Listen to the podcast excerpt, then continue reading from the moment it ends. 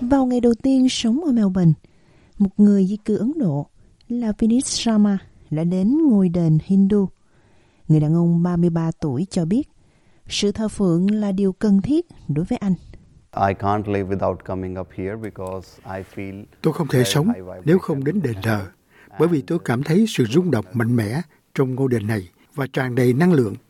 Bất cứ khi nào tôi trở về nhà từ đây, tôi đều cảm thấy như đang nhận được cùng một nguồn năng lượng tích cực và tôi cảm thấy thực sự thư giãn.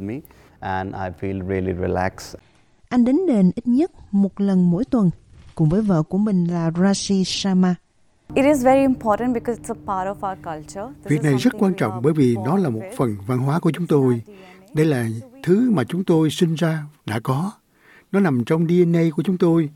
Đôi khi chúng tôi đến để phục vụ cộng đồng. Chúng tôi dọn dẹp ngôi đền, giúp sắp xếp mọi thứ bên trong.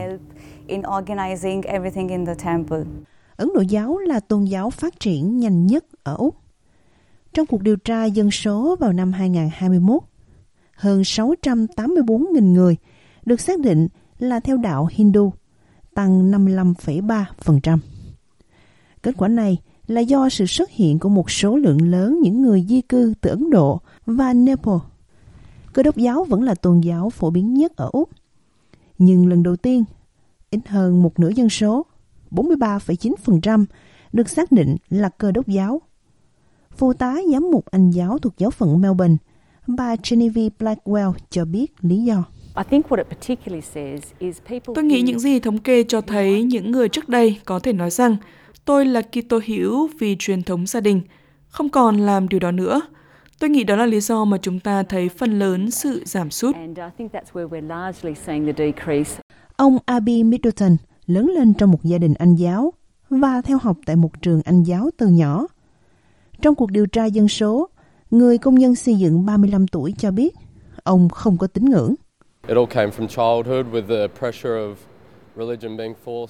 Tất cả đều bắt nguồn từ thời thơ ấu với áp lực tôn giáo bị ép buộc ở trường học và qua cha mẹ.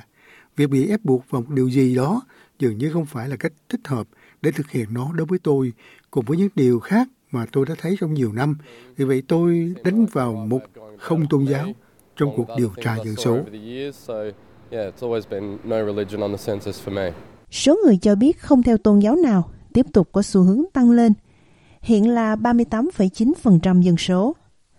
Điều này làm tăng khả năng rằng vào cuộc điều tra dân số tiếp theo, những người không theo đạo có thể thay thế những người cơ đốc giáo trở thành nhóm lớn nhất. Mặc dù khảo sát đời sống của đốc giáo quốc gia cho thấy số lượng người thờ phượng Anh giáo vẫn ổn định, giáo phái này đang già cỗi đi. Giám mục Geneva Blackwell nói rằng nhà thờ đang nỗ lực để phát triển các giáo đoàn của mình bằng cách kết nối với các lợi ích khác nhau của cộng đồng. Cuộc điều tra dân số đưa ra một cái nhìn mới mẻ về cuộc sống ở Úc. Nó cung cấp thông tin chính để giúp lập kế hoạch cho tương lai. Tại đền thờ Sirada của Melbourne, các công trình mở rộng đang được tiến hành để thu hút thêm lượng người thờ phượng. Phó chủ tịch của đền thờ, ông Gabri Verma nói rằng một trung tâm văn hóa mới sẽ rất có giá trị với cộng đồng. Nơi mọi người có thể tổ chức đám cưới của họ hoặc bất kỳ sự kiện văn hóa nào mà họ muốn làm. Chúng tôi sẽ hoàn thành trong 6 tháng tới. Chúng tôi đang cố gắng thiết lập cơ sở hạ tầng cho phát triển của Ấn Độ giáo hay Hindu và đền thờ. Chủ tịch của đền thờ, ông Kuwant Yoshi, dự đoán nhu cầu về các trường học Hindu và dịch vụ chăm sóc người già cho người Ấn Độ sẽ gia tăng. Hiện như số chúng ta đang già đi, vì vậy đó là lý do chúng tôi cần trung tâm chăm sóc người cao tuổi, vì chăm sóc người già rất quan trọng.